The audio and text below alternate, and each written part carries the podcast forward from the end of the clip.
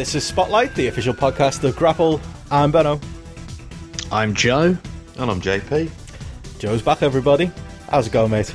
Uh, yeah, pretty good. Feeling good after a cracking holiday, I got to say. Had a wonderful old time over in New York. Uh, have you recovered from that bloke uh, slapping your back at uh, oh, the Ring of Honor show? that clip did the rounds. I put it on YouTube for anyone to check out. Joe's uh, live review of Ring of Honor. It was it was something else. It did the rounds, really. Oh, oh yeah, yeah, we got a, got a, some positive feedback on that, Joe. People, I think people just enjoyed your uh, your frustration, letting your frustration out on the uh, the current uh, Ring of Honor product. It was uh, yeah, it was a fun listen. Cool. I was sat naked at a bed doing that as well. So let that image. Uh, wow. Why naked? Yeah. Um, really hot in the room I was in. Um, okay. It was quite a hot day in New York the day before, and no, that day actually. And the guy had, for some reason, left the heating on in the Airbnb really high, so I'd slept naked, and I was off out for a tour of Brooklyn, and my girlfriend was in the shower, and I quickly said to JP, "I can do it now. I won't get any other opportunity." And yeah, I didn't have a chance to put any clothes on, and I was waiting to get in the shower, so. Yeah, picture that as you will. I'm pretty well, sure. I, I, recorded the webcam, Joe, so don't you worry about that. Little Patreon extra for the future. There you go. I'm sure you can make a killing out of that one. Wow. Yeah, and the rest. um, How long glad... you been home? Uh, got back on Friday at 10 p.m. and then had to get up at 7 a.m. the next day to go to a wedding in Exeter. So, Hello, yeah, welcome home. So it's been mental, just I've hardly stopped. I've had loads of stuff on yesterday as well. So today's been the first day that I've actually been able to relax a little bit and kind of chill out a bit. So yeah, good stuff. Have you, have you heard anything from your American ROH friends? He not a friend of you on Facebook, Twitter? Uh, well, he didn't say goodbye to me at the show. When oh, yeah, he stormed off, didn't he? When Matt Taven won that belt, he stormed out. he, he, dragged his wife up and was like, "We're going," and didn't even say bye to me. I was like, "Oh, thank God, I can watch this main event in peace." What did she make of it then? His his wife was really nice. She was very attractive, I'm not sure what she was doing with him. She was a very rational person as well, and kept apologising to me when he was like slapping me on the back and, you know, getting me one point closer to a chiropractor appointment. But she was all right. Um, he was just he was so wound up when Matt Taven won. He yeah. he was a Ring of Honor fan. He was not a New Japan fan. I don't think he'd seen an Ibushi match before, from what I could work out. He, oh my God, fans like that actually exist. Yeah, during the Zack Sabre Jr. match, he said to me he didn't understand why I loved Zack Sabre Jr. And he said to me, "God needs to just drink a damn protein shake, man." I was like, okay, and that's a reason for disliking someone. So he likes his size. He loves the Briscoes, obviously. Beer City Bruiser, probably he loved Beer City Bruiser, oh, and he was and his partner. I didn't even realise he had a partner. Crusher Malone. He was the bald bloke, really big bald bloke. That bloody fee went off twice during that battle royal. I was like, Beer City Bruiser in here twice. It was another one of them. I was like, uh, there's two of them. That beer chant for the music. That was one of the worst entrance things I've ever heard, and he was loving that. And he had his beer. It was in the air. He started slapping me on the back during it as well. Asked me if I like beer. Not at seventeen dollars, I don't, which is what they were charging at MS MSG. That's Jesus. disgraceful. Yeah, yeah, it really is, isn't it? Um, and uh, yeah, he seemed to be enjoying that shite, but yeah, Ibushi Naito he did get into, but he was a pain in the ass to say the least. He was a 90s wrestling fan who existed in 2019, and he would ask me questions like, "Who do you think's going over in this man?" And I'd like point out various scenarios, so like why I didn't think Marty wouldn't win the tight Ring of Honor title match because of AEW, or for example, what Ring why, why Rev Pro might keep the belt on Zack and what reason there would be for that. I like you, man. You're a smart mark. You're one of them smart marks. I was like, did you hear that in like 1998 and just keep that in the back of his mind? And yeah, it was it was an odd experience to say the least. Oh, I could just picture you getting more and more wound up. Um, just yeah. Oh, it's like if I ever thought it was bad when people were doing those moose chants for a bit in, in, in Rev Pro and you weren't happy about that at all. Like, this seems like this would be hell having this lad next Uh, year. but I don't have anyone to vent to apart from you over Messenger. Oh yeah, we were getting there. They were coming through thick and fast. I was enjoying that. Or we, we were saying on the pods that, that we did, Ben, wasn't it? Hmm. That was part of the highlight of the shite of the Ring of Honor section. Was Yeah. just the messages and following social media, just making you laugh as they did disastrous the thing after Ah. disastrous thing. that Mega Ran or whatever his name is, that fucking song. What is it? Go into the garden. Going to the garden. They yeah. played that at the start of the show. I was like, what the fuck is this song? Awful. when he came out and started playing it live, oh. Then as soon as Bully Ray came out, that guy next to me loved Bully Ray, obviously. Oh, so that um, yeah. that was my point where I was like, I am out of here. I'm going for a piss. I'm getting some food, and I'm just sitting out here for a while. And I got back, and there was some six man going on. And I saw Mark Haskins. I was like, what's happened here? And I wish I hadn't come back because it was utter shite. Talk about an absolute disaster of a match. Yeah. Yeah. But that guy next to me loved it. See, He we, really had did. A, we had a tough time just watching it at home, didn't we, JP? But that sounded there like a like a long one. Was that like a normal price for the beers? They're like I did, I did hear that that from somebody else. Was it the same in all the venues? 15 dollars, that kind of stuff. Was it two pints in a No, it was a single for uh, a pint? at the Barclays. Gets a fuck for seventeen dollars. At the Barclays Centre, they had one of the Brooklyn um, brewery beers that I like. I was like, oh, I might grab one of them. Seventeen dollars for a massive can. I was like, I'm not spending seventeen dollars on a beer. I'll have a diet coke for six or whatever it was. and then yeah, Miller Lite was fifteen. Um, That's but- offensive. uh, you're not going to see me drinking light beer ever. Um, I think Bud Light was 16 at MSG, and then they had um, like these Bronx Brewery beers that were like $17. And I, people were chugging it though. Like I don't know how much money they must have spent that weekend, but Res, uh, not WrestleCon, the WrestleCon venue when I was at the Rev Pro show, I think that was $14 for a beer there, um, which I did not buy. But I thought I'd check the price. Wow. Yeah. And then Yeah. that's it's not going to uh, motivate the return of Joe's Beer Corner anytime soon. Oh no! I'll tell you what could motivate the return of Joe's Beer Corner though. I went to Brooklyn Brewery and did a tour last Tuesday, or was it Monday? It was one of the days. Um, no, it was Monday because I went to see Mean Girls on Broadway on the Tuesday, which was fantastic. Well, better than SmackDown. Oh, mate, a million times better than SmackDown. It was amazing. Like, seriously, it's one of the best things I've ever seen in my life. It was incredible. I love Mean Girls anyway, but this Yeah. was different level.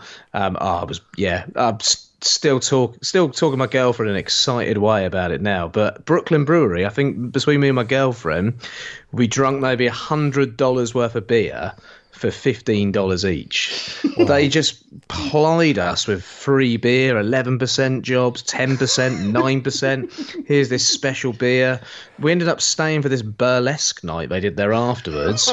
We got in for free because this girl took a shine to my girlfriend because she was talking to her about the Real Housewife programs or whatever they are. So she was like, "Come in for free." Hung out for the night with the editor of um, ah, what's the show with Patrick Moore? Um, Eye in the Sky. Sky at night. Sky at Night. Yeah, the editor of the Sky at Night magazine. He Brilliant. also works on a TV show. Hung out with him and one of his colleagues for the night, just having multiple beers for free. Between every burlesque dance, brought out a new free beer. It was fucking amazing. Made friends with a burlesque dancer as well. She was well all right. It was it was a cracking night. It's better than what Raw would have ever delivered. I tell you that. and I spent less for about hundred dollars worth of beer than I would have got for one beer at the Barclays Centre. So, who's winning? Uh, Did you did you uh, pay for your minimal amount of beer with your uh, your ticket that you stole for Mania? Uh, sounds like you had a good plan there, Joe. Better than uh, sounds like, like there were people out there trying to go to every every show imaginable. But I th- actually, I think I prefer your plan. Sounds like a good weekend. Oh, I had an amazing time. And you know what? I love wrestling, but I'm so glad that I went to minimal wrestling and did the few shows that I did because it made them all the more special. It meant I wasn't running around constantly. And at the same time, it didn't mean I was burnt out on wrestling either. Mm. Whereas I think this WrestleMania weekend is like peak WrestleMania weekend fatigue mm. in terms of the sheer mm. number of pointless shows and kind of forgettable matches that have gone on over that weekend. Like, I, I've watched a couple of bits and pieces back. The only things I feel slightly gutted I miss would be something like Bloodsport, maybe a bit of WrestleCon, but anything else, I'm kind of like, well, whatever. I've been to a lot of live wrestling. I got to see a lot of live wrestling, but I had an amazing holiday in New York. Um, and managed to get a couple of wrestling shows in that were spectacular. Well, one of them was spectacular. One of them had moments, that's for sure, while I was there. So yeah, great trip overall. Sorry I missed out on you know playing a participatory role in the podcast. You guys did some amazing work and carried the load, but oh, thanks, Dave.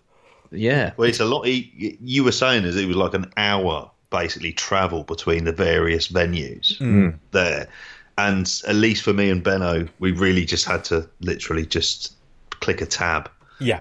And then we were yeah. able to watch whatever. And to be honest with you, that seems much more preferable to me at my age. Yeah. Unless everything is like across the road from each other, and there are sort of. I know there's noises that in Tampa that it's going to be a lot easier for next year, but I probably wouldn't be going anyway. Mm. But you know, unless it's like that, unless everything was you know relatively short distances between each other, and doesn't mm. you know you can do it on foot. Otherwise, I can't be bothered. I don't think yeah. I could go to a WrestleMania again. Not after that. Like I sold my tickets and made two hundred pound off them, and that's the best bit of business I've ever done in my life. I thought there's going to be it's going to be hard to get out, it's going to be hard to get home, mm. it's going to be cold. I'm going to be sat there for hours, and it's going to be boring at points as well as being good. And I was right mm. on that, and oh, I'm, i was so relieved that I sold those tickets. I tell you, and a representation of how long the show is. It took me till Wednesday to finish it. Wow. See that I think there, it's there's something to be like. I was I did that the the post wrestling uh, cafe hangout with uh, with John and Wai this week. Uh, cheap plug there, but when I was on that, they were kind of marveling at the fact that you know me and the likes of JP were watching so much over over Mania weekend, but I just do think it's so much easier to do at home. Like I can I can deal with it with a seven eight hour WrestleMania as long as I'm at home, as long as I'm on my own couch, um, and I can kind of mm. relax doing it. But yeah, I think if, if I was in your position, I don't think I don't think there's any stadium I'd want to sit in for that long. Um, I'd be getting up, I'd be wanting to go for a wander. If it was a standing event, I might be able to get away with it, but again, being that long, you can't do it. Uh, I can't. I re- honestly can't imagine I'd love to go to a WrestleMania again, but I can't imagine anything worse than being uh, trapped in a stadium for that long. It was uh, it was tough enough watching it at home. Yeah, but like I said, best bit of business I've ever done. I managed to buy theatre tickets with it. Uh, bought a few items of clothing with that money as well. Yeah, it was uh, it was a, a, good move, that's for sure. My girlfriend was very happy as well. And what a shit finish to that main event as well. Talk about flat. yeah, Exactly. And you knew you were saying as well that you knew that the travel thing was going to be a nightmare. Yeah, I knew where the stadium. I lived in New York briefly, so I knew where the stadium was. I knew what the um, kind of transportation and facilities were like around it as well. I knew what the infrastructure was like. Um, I knew it would be hell getting out of there, and it it was hell getting out of there by the sound of things as well. So, mm. yeah, I'm so glad I didn't have to take part in that rubbish. What was I doing on that Sunday? I'm trying to think of what I was doing while Mania was going watching on. Network. I watched Network in the afternoon with Bryan Cranston, which was amazing. Oh, then I was in a then I went shopping. My girlfriend was in a makeup shop, and I was talking to you about what was going on. Oh yeah. And then I went to a vegan diner for dinner, which was interesting. Oh, and I hung out with a band, um, some band I'd never heard of called Beverly, who are apparently quite big. I looking them up earlier. But yeah, they started talking to us, went and sat on their table, had a few drinks of them. It was they were well all right. Apparently they've played down the road at the academy before. Really? Yeah. An American band. Yeah, they knew all about Oxford. All, they were talking. They were like, "We've been a Southend on Sea, Plymouth." Really? I was like, Plymouth. yeah, yeah. So. I'm just looking up. Do you think, think they do as a podcast theme? Uh, Beverly, a Brooklyn Brooklyn-based band formed in 2013. There you go. There you go. Looks like they got some hits there. Yeah, interesting. Sounds probably sounds better than uh, than, than hanging around wrestling events. Um, mm. Yeah, I mean, J- have you recovered yet, JP? I mean, I don't think we can beat Joe's uh, Joe's oh. weekend and life this last week or so. Have you been hanging around? Sorry, with guys. any bands or anything? have you been have you been up to anything? I had to take just a bit of a break from it for like a, a few days of just not watching any wrestling whatsoever. Mm. Um, I've only really managed to by sort of last uh, by the weekend just gone. I've started to manage to sort of watch a couple of things and get myself back into it, but getting back into sleep patterns because I was mm. back to work on the Tuesday mm. and I was more or less brain dead for the first day of like, what have you been doing this weekend? And I, the, the, people I was in the office with, I couldn't really say well. I started off by watching. Uh, uh, family reunion on, on independent wrestling I reckon you TV. did that. I'll convince you did. Yeah, I, I, I, watched 13 shows in four days. Oh my like, god! Like, oh. and that's on the low end of the scale compared to. Yeah, some. I would have thought it'd be more like 20, something like that. Are those maths right, JP? I th- I'm trying to think now in total. I did less than you. I think I was around. I, I, it might have been 15 tops. Yeah, I yeah. can't remember now. Some of them blend into another one. Yeah. There's, there's, only one of the shows that I've missed that I will watch, um, and that's the DDT Blackcraft. show. Not Blackcraft. I'm not reviewing Blackcraft. I read I read the review, particularly the review from Arn Furious, and I just thought there's no way I'm mm. watching that show. It sounds absolute the the shits. yeah, and I've I've struggled to kind of motivate myself. I tried to watch MLW's Battle Riot. I mean, I I, I can't see going back on what I I think I've seen I've seen pretty much everything I want to see from Mania weekend. Pretty much mm. everything, if you don't count. I think Blackcraft. Uh, I didn't see Evolve, and I only saw a little bit of uh, the WWN Super Show. Uh, but pretty much everything else I've seen. Um, but I'm not going in, and I'm not filling those blanks. I've been feeling the same as you. I've, I mean, this is going to be a podcast probably short on uh, wrestling review content. We've still got things to talk about, but my God, yeah, this week I've just not fancied watching wrestling at all. I went to see Aziz Ansari on Friday in Manchester. It's a nice little just to go out, you know, not not get involved with wrestling. Uh, on the way in, I bumped into local wrestler Jack Domino had a little chat about WrestleMania weekend and Fight Club Pro coming up. I then sat down and there was a, there was a fan from uh, GPW. We used to call him Mr. Go On because all he shouts is "Go on" when he's in the crowd. sat behind me at Aziz, and then Aziz came on stage and he had the Stone Cold Steve Austin T-shirt on. Wow! you know what? I can't escape wrestling. It's just it's just what it is. This is just my life now. Uh, I need to get back on the horse and start watching stuff again. You're going to have to, mate. But you watched more than me. You honestly, you'd earn the right to not watching it. But the fact that it's it's seeping into was that did that actually happen, or that could have just been sort of some sort of weird maybe it was, halluc- yeah. halluc- hallucination that happens that you'd see these people there. In fact, none of them were. It's a mirage. It's just a mirage because the wrestling had invaded your mind. Could be, could be. But the gig was good. I enjoyed the disease, and yeah, I've started to, to finally feel human again this week. But you know, I don't regret it, JP. I reckon we'll be we'll be sat doing it again next year, no matter what. I think if I'll be around next year, I've no plans to get a Tampa. I cannot watch that many shows. like, I probably won't be joining you for. Oh. I might oh. join you for a bit, but yeah. Like one thing I've worked out this weekend is I love wrestling. I really do, and I'm all for a, having a really healthy work life balance. It's something I push all the time, especially in teaching where people get obsessed with their job and turn into their life at times. Mm. But I've realized this weekend, I've managed to employ a really good wrestling life balance in many ways because fuck me, I just wouldn't be able to commit to that many shows and that many hours of it. Like I could have gone to see quite a few shows on that Saturday mm. morning, and I thought, you know what, I'm just going to have a stroll around Brooklyn. I went to see Us, uh, the new Jordan mm. Peele film as well.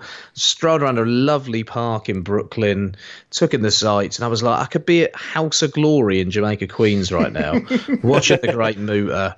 But would it really be that good? And am I having a it better time now? And am I taking some time out from the wrestling? Yeah, and it was yeah, it was worth it, honestly. right decision made there, mate. Sorry, guys. I you could have got to IPW for sixty-five cents. What me, me and twelve other people or whatever it was.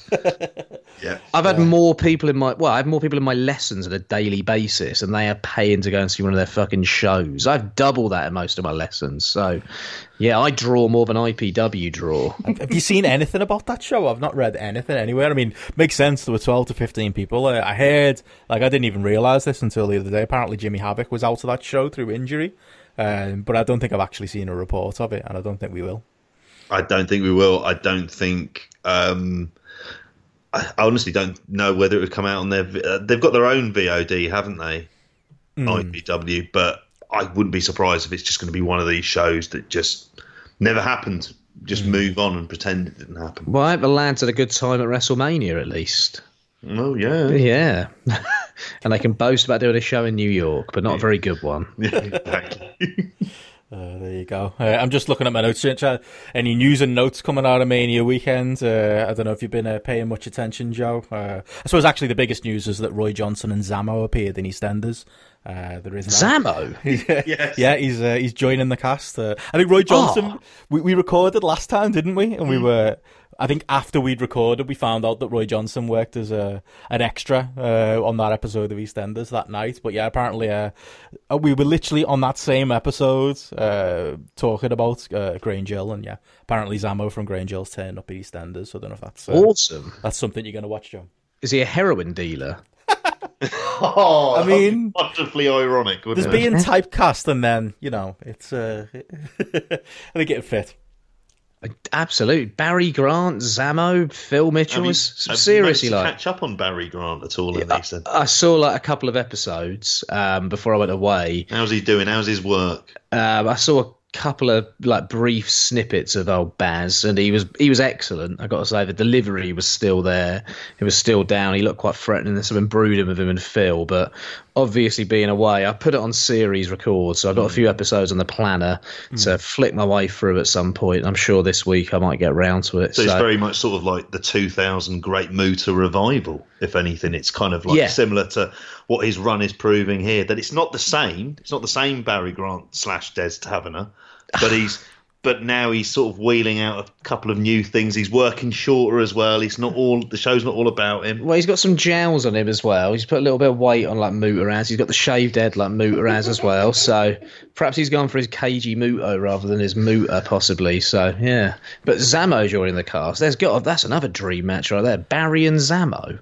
Phil and Zammo, like these dream matches oh. that he's. And Roy Johnson, don't forget the body guy. Come on. I was going to say Roy Johnson. I was talking to my girlfriend about that, and she tweeted Roy Johnson asking how he got the role as an extra because Roy Johnson has lived my dream and been on Albert Square. I need to get on that square at some point. Just breeze through the market, maybe grab an apple off the off of uh, Martin Fowler, pop in the Vic for a pint, have a chat with whoever's behind the bar, Alfie or someone. Yeah, ah, that's the dream. That is my ultimate dream. If I can get on that set, I'll be set for life. yeah, we'll have to do that. That can be that can be something. Maybe maybe our fan, maybe the uh, the listeners to the podcast can uh, can do something there. We'll start a petition, get Rev Joe on EastEnders. Uh, get in touch with yeah. my mate Carl. He's an actor. He might, he might have some contacts. Maybe we could get it done. He's not a very successful actor, though, is he? Harsh, no. true. Sorry, Carl. You're a top bloke. very good actor, just not a successful one. He's uh, waiting for his break, a much deserved break. That's it. Uh, yeah, so hopefully we can hope for that. Um, yeah, other other stuff that kind of came out the Mania weekend. What you make of this uh, Sasha Banks nonsense? Have you seen on uh, today? Apparently, she uh, she's been tweeting about. She tweeted something about uh, the the superstar shakeup that'll be happening probably by the time people have listened to this. Mentioning progress in it. Progress got right on that. The quote tweeting her. Could you see Sasha Banks turning up in progress at some point? No. in the second match, yeah. Oh, that's it. Be, so be careful what you wish for there. Yeah, like if you if you're thinking, oh yeah, yeah, I want to see, I want to see the real Sasha Banks. I want to see her outside of this ridiculous WWE system. Yeah, progress in the second match probably isn't the place.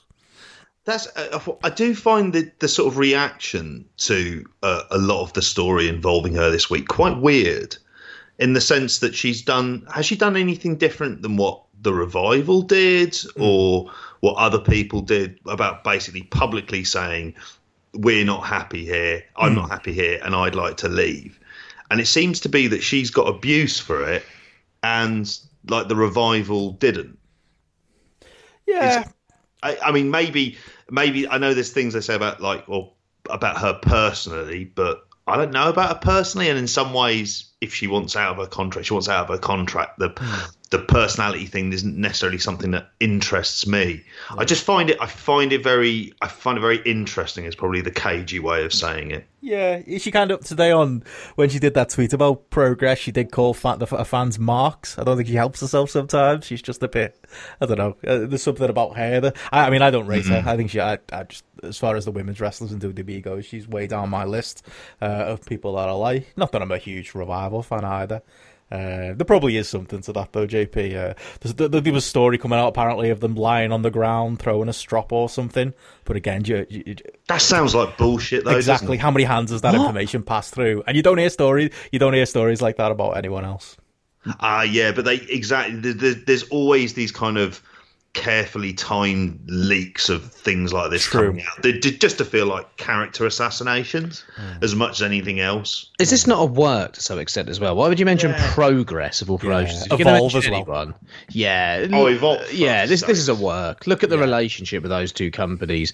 Those are two. Like, progress and evolve aren't that. Well, progress I suppose is still a little bit hot. Evolve has never been hot. Evolve, evolve is cold. Mm. Like there are so many other promotions you could mention. Mm. Uh, um, and they're affiliated with WWE. Work definitely. She's also deleted the tweet now, so I just went to check it, and it's gone. So there we That's go. Part of it, though, isn't it? But yeah. Progress played into it as well. Like Progress are doing things that WWE allow them to do, and probably just checking everything over with WWE before they ever make any moves regarding WWE stars. So yeah, I don't believe. For, for shit, but this isn't a work. So yeah. Do you, not, do you not think she's going to AEW then? Apparently, she was wearing AEW Gold. She follows AEW on Twitter. Oh, People love putting these things together, don't they? Um, I, I, I, think that wouldn't be a bad move, but I don't think uh, they're gonna let her. Gonna release her to, to for her to go and work uh, two hours allegedly on TNT every week for uh, for AEW. I think that's a that's a pipe dream as well.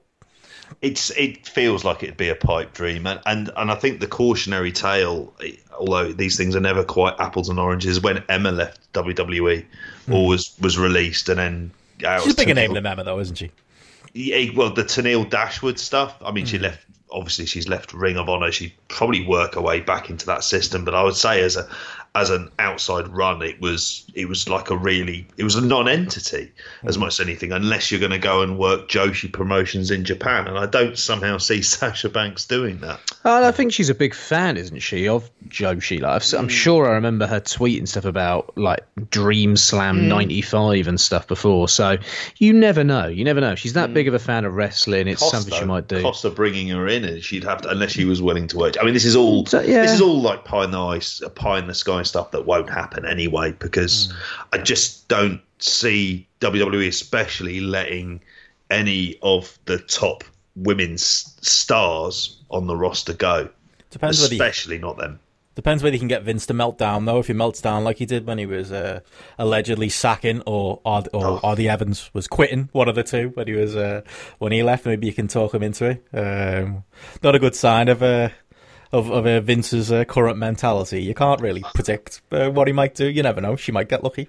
Do you know what the most ridiculous thing about that weekend was, if you ask me? Mm. Uh, Michael Cole screaming at someone for wearing shorts. oh yeah, like yeah. I'm so like, uh, is it?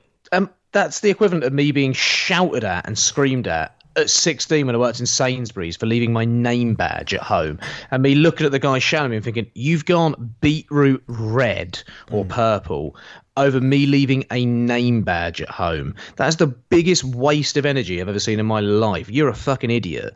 Um, and I was 16, and it sounds like Michael Cole is treating a grown man like a 16 year old wearing a pair of shorts. Like Michael Cole sounds like an absolute tit if he's screaming at someone for wearing a pair of shorts. Just put that into perspective. You're wearing shorts, I'm going to lose the plot. Like, what the fuck is wrong with that company? Bunch of absolute psychos. And that to me talks to a mentality that that company kind of Mm, sort of create backstage. One of kind of tension one of hot heads one of uh, where you can sort of shout at those that are seen below you on the totem pole. Just a vile vile company shower of mentalists. uh, so far behind the times. That john oliver clip where they showed the clip of vince in 2003 on that hbo documentary yeah. he just comes across like an actual psychopath in that clip. Like mm I would love to have one meeting with Vince McMahon where I could just talk my mind to him just to see how he reacts and film it and just release it. It'd be great. I sound like an immature child saying that, I know, but. Well, yeah, I, I was just going to say, like, my favourite part of that story is that Vince just look. Vince acting like he, he was cool and being like, "Oh yeah, I'm cool. I I know that like uh, is it LeBron James wears shorts? Oh, mm. I get it." And then Michael Cole taking the heat for it. He's just in his age. I think Vince is just absolutely insane. Like say the the RD Evans thing, just like apparently uh, because RD Evans let the let Bret Hart slip the word Vince McMahon into his Hall of Fame speech, and that's it. You're done. You're sacked. Uh, it just yeah, it's absolutely when you hear stories. I know it's a stressful weekend. It's one of the biggest weekends of the year, but fuck me, is uh, is that bloke gone off the deep end? that's the kind of shit that Gabe Sapolsky would have pulled. like seriously, just like losing the fucking head. Yeah. Like that. I mean, and this is one of the things when you've got a company, and it's funny bringing the Oliver piece into it, that has what is a series, a set, a set of independent contractors who just seem to be able to bollock within an inch of their life at the moment they feel like it, rather than if somebody did that work going, right, fuckers, I'm getting HR in on this. Hmm. And like, there's no way he going to get to speak to me like that. But you know, it's it's this bullying culture and this bullying practice. It comes from the head down. It comes from it's him. a top down organisation, and he's mental. And you know, and, and that's it. He's he is he's the Mad King. On the week of Game of Thrones being released, effectively he is no the spoilers. Mad Targaryen. I'm not going to go down that. I'm not going to spoil anything. Don't. but basically, he is the Mad Targaryen King and obviously Triple H as Jaime Lannister wait waiting to take him out. Oh, isn't um, Seth Rollins the King Slayer? That's what they were announcing yeah. as WrestleMania when he was coming out. They were keen on getting that one. But I'd sooner have him, Seth Rollins, in charge of creative than a fucking mentalist like Vince McMahon. who's, who's Jon Snow? Is it Roman Reigns? Oh God, this I haven't given this enough thought. I'd at least lead a week. I might go Robb Stark for Reigns. Oh no, but then he's they gave up on him early. He got killed off in the third season. Oh, spoilers, sorry if anyone's never watched it. So yeah. Listeners, if you can think of any good Game of Thrones bait wrestling analogies, I'm game for this. And extra points for those one who managed just to relate purely to Japanese well, wrestlers. Stephanie McMahon is uh, Cersei Lannister. Oh, I was about to say, like the, the yeah. McMahons fit perfectly into like the oh, Lannister yeah. canon, uh, which I suppose would make Jaime Triple H kind of or Shane. I'm not sure. One of the Here's the real question: Who's Jeff Jarrett? Littlefinger. Do you know he's got his, he's, he's involved in everything. Humble beginnings. Sean Sean Bean, that is a great one. I got to say, Sean Bean is Daniel Bryan, except he got his head cut off and did manage to break through the ceiling. But the way they were trying to old uh, old, um, my mind's gone. I can't think of his bloody name. Oh, um, Ned Stark. Ned Stark down was yeah, that was pure Daniel Bryan shit. And I was watching the first season of Game of Thrones as all the Daniel Bryan stuff was going on. So I remember me and my brother constantly flying the comparisons off one another, and it was I didn't know. Like, I was devastated when Bino got his head chopped off. He never got his uh, WrestleMania 30 moment, that's for sure. Great moment in TV. That got bold. I watched it. Like I, I, put off watching Game of Thrones for years because I just thought uh, on site I was like, I, I, won't like this. I don't really like anything like that. I'm, I'm, not a Lord of the Rings guy. Um, I'm not a fan of anything like that. And then I've actually watched it. and It is great. Last season was terrible. Uh, I'm looking forward to seeing the first episode of this new season though. But yeah, I saw that late, so uh, it was spoiled for me. Unfortunately, the the show and being But that's what, definitely one of the bolder choices in uh, in television, uh, cutting off the head of your uh, your big star um, in season one. Even Vince isn't brave enough for that. Well, have a watch of some Line of Duty as well. There's some ballsy moments in there as well. And fellow scouser Stephen Graham's just turned up in there, Benno. So are they good things? All the more reason to watch. But going back to Vince, I'm just thinking after a weekend like this, surely the blood pressure and the amount of red meat he apparently consumes, it's got to take its toll eventually. Surely his ticker's on the way out.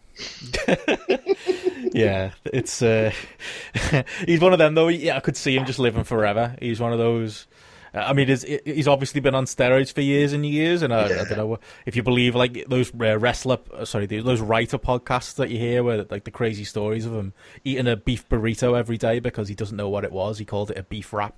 Um, his diet's probably not the best either, but yeah, he does seem the type. He's got the money there. He's going to be yeah. he, he's going to be living well into his eighties. Vince, I don't think uh, Triple H is going to be uh, taking over anytime soon.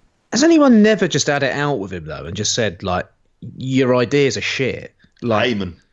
RD Did Evans, he have maybe? it out with him though? I can imagine he would have not in the way that we that we're fantasy booking an argument with Vince. I get the impression Heyman knows how to play him perfectly though. Yeah. Oh, yeah, yeah. And you look at Brock as well, of a leverage there is there, and think Shawn about Michaels that- can get away with it. Yeah, someone, someone like the revival should just go in and just, just kick off, just go off on him when there's a week left on their contract or something, just for peace of mind. Like, you know, it's the, the ultimate fantasy. Just getting to have a go at an absolute maniac like that and just get a few own truths out there. That's it, yeah. Uh, see, that's that's a documentary I'd watch. Uh, I think the Brock Lesnar one that was on uh, was it WWE? What's the documentary series called? Like Twenty Four or something? Chronicle. Yeah, I think that was staged, but I'd like to see a real one. Um, I'd like to see that happen. Um, but yeah, it's kind of just been a, a weird week. Like like that. RD Evans getting getting sacked for mentioning Vince. Then they do the whole DX thing where Triple H just can't help himself but throw in sly digs at AEW. I don't know. Did you see any of the Hall of Fame, uh, Joe? Uh, I saw back. Bret Hart get. Uh, Yeah, that was hit, terrible. And I saw Travis Browne laying into some guy. So It's good. Yeah. Yeah, I, was enjoyed, I, good. enjoyed, I enjoyed that, and I enjoyed Dash Wilder and uh, Harry Smith in his bright yellow pants uh, getting involved there as well. Uh, but Spud having a word with the crowd afterwards as well. That was quite good. I saw Spud in the ring. Was like, hey, what's he doing there?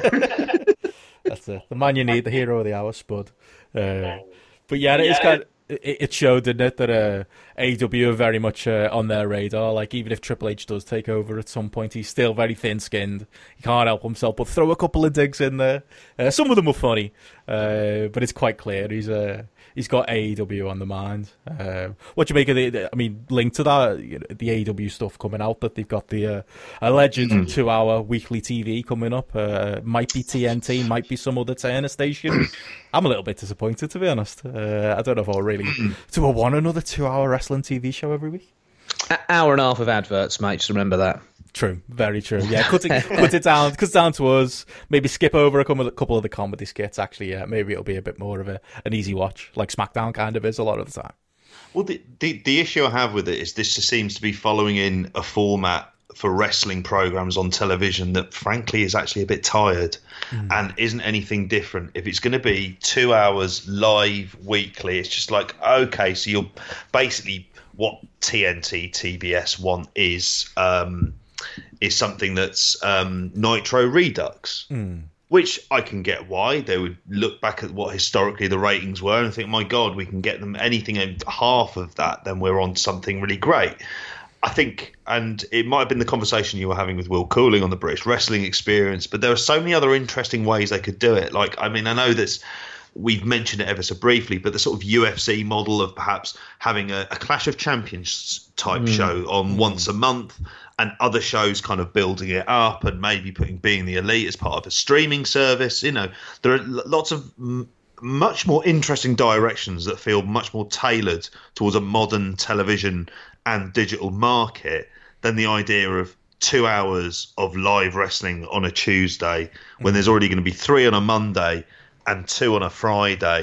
Uh, you know, this just falls in, and then God knows if you're like us and you watch so much wrestling that's going on, stuff like MLW or Impact, then you know there isn't enough hours in the week. Hmm. I'm not. I'm not entirely convinced that that is a particularly good move for them. I think there's stuff they could do that would keep them and it would keep that roster fresh if you're seeing them on a big card like once a month with stuff in the build up in the meantime. I do wonder if they'll rotate the roster from week to week a little bit more than maybe a Raw or a SmackDown Oh, does. Because I, imagine think they would one of the big problems with Raw and SmackDown is they almost have to force these guys on TV and give them something to do every week, and there's so much time and all the rest of it. Hmm. And I do still wonder whether they will fill it with being the elite type skits as well. So. I, I get it as well because obviously they've got a hardcore audience. They've got us already, basically. Hmm. Um, we're always going to have an eye on them. People like us are always going to have an eye on them, right? They need that mainstream audience, I suppose. That's who they're trying to target. TV might still be the best route to finding that hmm. that mainstream audience and then creating new fans, I suppose. So I get it from that point of view as well. But hmm. yeah, from a sort of hardcore fans' point of view, I don't want another a, a TV wrestling. I feel like I'm kind of done with. Mm. I feel like I've consumed wrestling in such a different way for the last few years now that I'm so out of that mold of watching a mm. wrestling TV show every week. Even like NXT, regular NXT, not the UK crap. I will. I still try to watch, but I'll end up binging like four episodes in a row or something. Mm. I'll never watch it week to week anymore mm. uh, because I just don't feel like my mind works like that. It's like I was saying about Line of Duty. I watched the first three episodes yesterday, and I'm going to wait another three weeks and watch the last three episodes the day after the last episode airs. Game of Thrones. I'm going to wait until uh, the last week of it and just binge it all that week because mm we are able to determine our own schedules now yeah. and make our own television schedules. We can watch films when we want to watch them. That I'm so so used to doing that that I can't fit into what the TV schedulers want me to watch when they want me to watch it now. Yeah, it's kind of it's uh, shown in WDB as well, isn't it? Like the the Raw after Mania, that you'd expect that ratings bump, and that the ratings just crashed in the third hour, and it was it was I think it was the worst Raw after Mania on on record. Uh, someone can correct me if I'm wrong, but like you made a good point there, Joe. Because like something like a even a weekly, you know, one hour NXT show or MLW or even Impact, or like you say, once you cut the adverts out and you cut out the retro stuff, you can get through that in an hour as well. Same thing. It's the type of thing I'll watch like three or four. I'll catch up every few weeks and, and go through it. Um, and you you can't you can't do that with a three hour WWE product. Uh, it's not possible, and I think that's shown in. I don't think Raw's appointment viewing anymore. I think the the majority of wrestling fans, I think we're we're always quick to to get on new technology. Like I think the first torrent I ever downloaded was a wrestling show, um, and I think wrestling fans have already, you know, lots of wrestling fans get their wrestling through the internet, either through watching on YouTube or watching on dodgy websites, uh, wrestling week to week, and that kind of appointment viewing and watching it on the TV every week. While there are still obviously, you know, two odd million people who plus who who watch Raw every week, that audience is dwindling probably faster than the audiences are dwindling for, for any other kind of TV. I think for, for wrestling fans, it's become a case of the world's got smaller, everything's available immediately, um, and yeah, I think our our habits are, are, very different. So it does kind of give me some doubt on the AW TV show, but again, I think they'll do fine if they're on a channel as big as that. I think they'll make it work, um, and I think it'll be, and it'll still be. I'm still looking forward to it. It'll still be a good thing. It's almost a, a silly complaint, you know, too much wrestling to watch. It is. I, I, I think any of the concerns we have, it's it's almost too early to say. There hasn't been a deal announced. Mm. Um, there's lots of interesting directions with the Warner route as well about apparently HBO, which isn't doing boxing anymore. So you know whether or not there would be that would be obviously the ultimate. I can't see dream. HBO and wrestling though. Can you? There is actually a lot of stuff on HBO outside of the kind of prestige TV. Yeah, yeah, I that, is, that. that is somewhat. They had like the Andre doc, didn't they? They did yeah they did it's it's just it's whether or not how it fits in because they're i mean one of we talked about game of thrones a little bit earlier on but once game of thrones stops there's a legitimate worry about how is HBO going to stop people from not subscribing? Happened to after the Sopranos, didn't they get like record yeah. numbers the day after the Sopranos? Sopranos, it happened after Sex and the City as well, yeah. and it's about trying to get that hook. So whether or not they want to use it in some way as as a slightly different audience to, to get a. HBO subscription. God knows this is all very pie in the sky and it is quite exciting. I think ultimately, if it's another here's a live wrestling TV show that's kind of formatted with skits and matches. I don't know. Maybe it's just me, but I'm. I get to the point where I see enough of that already, mm. and that real risks is actually tearing up the script that you know we've mentioned a few times that fucking Vince Russo seems to, to love so much, and this this idea of kind of it's still a crash TV format that still is the prevalent um, formatting of, of wrestling TV scripts of just stuff happening on a constant basis, and it's breaking that cycle for me would be mm. something that that will do them and the whole industry good. Uh, maybe Joe can have a word. Um, JP used to be the uh, the Tony Khan whisperer, but uh, I reckon I saw the announced um, Brian Pillman Jr. and uh, Glacier for that battle royal coming up at, uh, at, at, at coming up at their pay per view, um, and I, coming up at Double or Nothing, and it kind of just made me think. I think Joe's had the word there. You and uh, you oh, and Big yeah. Tony are mates there. Is Glacier on you? Uh, maybe not CIMA in the Super Smash Brothers, but I reckon Glacier. That's a Joe shout. I was having a chat about Mortal Kombat actually, and uh, he was expressing how much he loved a bit of Mortal Kombat, especially in arcade back in the day. And uh, after that conversation, I sort of winked at him. He winked back, and he knew exactly what I was talking about. Raph could be on his way as well at this point, so yeah, you never know. But yeah, Big Tone, what a bloke, top top man. Uh, you ran into him, didn't you, at the uh, the cockpit show uh, that came right after we released our last episode with all three of us. I was when you sent us a, a photo of you just sitting. Were you sitting right in front of uh, Big Tone? Is that how you you got chatting to him, Joe? Um, he he was sat two rows in front of me, and I spotted him. I was like, that's interesting. And there was a reserved sign where there's never been a reserved sign before.